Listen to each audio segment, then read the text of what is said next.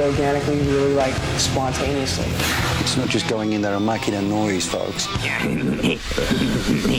The Classic Rock Files with Kelly Parker and Mike Young.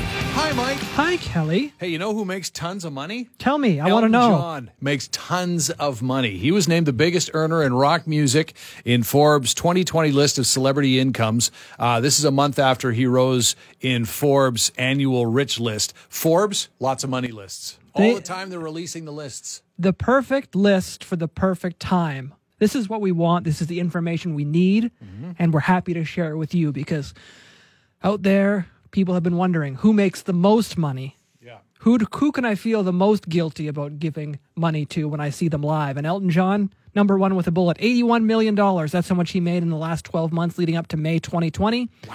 That followed by the Stones. Uh, and this is the musicians on the list, so not right behind Elton. Okay. $59 million for the Rolling Stones in that same time period. Uh-huh.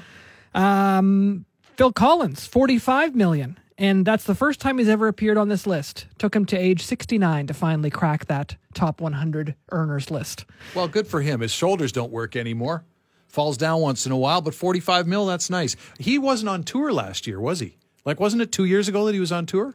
He must have he must have been making money somehow. So Correction, Phil Collins actually did t- tour last year. It was the I'm Not Dead Yet tour. Not a whole lot of dates, but he was active. well, depending on your definition of active, he does sit down in a chair to perform now. Well, that's true. Eagles, $41 million. Mm-hmm. Metallica, 40.5 million. Bon Jovi, 38. U2, 38. And Paul McCartney, 37. And Kiss, 36.5. Ooh, man. So the end of that list, very close. All those artists, I'm sure, oh, wondering what could have been if we only charge another $20 per ticket. Some other notables from this list uh, Ed Sheeran's Divide Tour drew 8.9 million fans, grossed 776 million over two plus years. That surpassed U2's all time record for a single concert tour. So good for those guys from uh, across the pond. Elton John, 18th on the list. Who guess who's number one? Now we're talking about rock stars? No, just number one on the list. Elton was 18 at 81 million. He was 18 on the celebrity list. So who? If Number one celebrity earner? and I'm going to use the term real loose with celebrity here. Oh, God, no. Is it a Kardashian? Well, it's that clan, that clan of people. Oh, is it Khloe? No, it's Kylie Jenner. Kylie Jenner. Oh, God. $590 million Come on. in 12 months after selling 51% of her cosmetics business. So Maybe she'll go away now. Maybe there's an upside. if that didn't want to make you smash your face into a plate glass window, I don't know what else will today. Wow, we got enough to deal with. Holy smokes. Okay. Oh, boy. Oh, great. Neil Young calling for new laws, new rules for policing, and an overall real change to help put a stop to racism. I'm all for change. I'm even more so when people can give examples of what they want that change to be.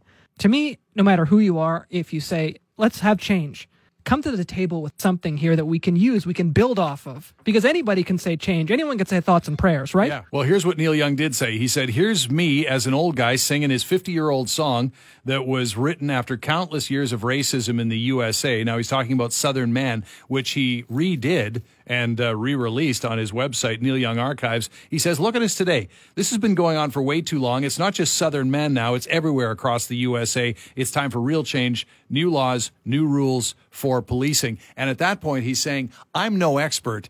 I don't know exactly what to do, but I am behind this effort to completely overhaul everything. You know what? I can get behind that. I just don't want it to be, uh, you know, the, the old uh, thoughts and prayers. I hear you. You know? Finally, here, Tommy Lee has uh, just spent the last two years writing and recording his new album. And uh, according to this, it's going to challenge virtually everything you thought you knew about him and his musical quote unquote proclivities. You've heard this music. I've heard this music. Does this challenge any belief you had about Tommy Lee's musical proclivities? Oh. You want to be kind. Sure. You know, you you're raised to be kind. Yeah. We want to be kind. We want everyone to be kind to each other. But this is junk. Wow. There's no way around it. Yeah. No one with ears can think this isn't junk. Well, maybe people who are into industrial metal would like it. I it's not my thing, but there's two songs here. One of them is uh, Andro, and uh, it features a uh, up and coming rapper called Killvein. He ain't that up and coming because I'd never heard of him. Me neither. Lee said, I heard his stuff on the internet and I thought, this dude is badass. Knock Me Down, which is the tune, had his name all over it. He raps like a beast, is super talented, and actually says something. He's going to blow up. Now, he may be saying something. I can't tell what it is. Here's a little bit of that with this guy, Gilvane.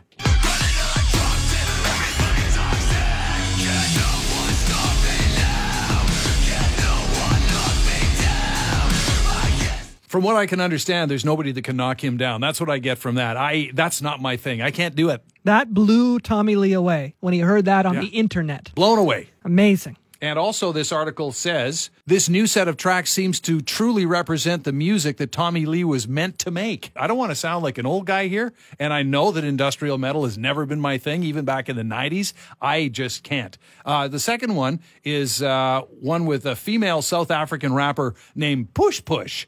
Uh, the tune is called Tops, and Tommy Lee says she comes off as someone you probably don't want to cross. She's a total troublemaker, a maniac, and this is what that sounds like. And by the way, the robotish voice you're hearing, that's Tommy Lee.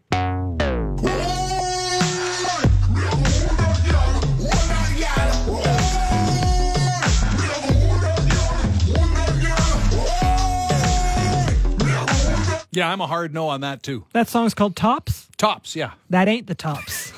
I, knew. I, you know what? As soon as you asked the question, I knew it was coming, and I'm still happy with it. And there's two music videos so for those songs floating out there if you want more. And just so you know, the company you keep more important necessarily than the company you're in. Mm. Fred Durst directed both of them. So mm-hmm. we see where the musical, these maestros have lined up and worked together. Yeah. You know, all of a sudden, I'm looking more and more forward to the Motley Crue reunion. Well, maybe they can, you know, take a bit of a sidebar and they can delve into some Tommy Lee solo material. Maybe this is what he can do for his drum solo. He can get Killvein or Kilstein or Killwrench or whatever his name is to come out on stage and do a quick rap while he flips around in his drum set. No, no, I, I just want to. I want to see him distracted from this and back to Motley stuff. That is the classic rock files. 94.3 The Drive music director Mike Young. Thank you. Thank you.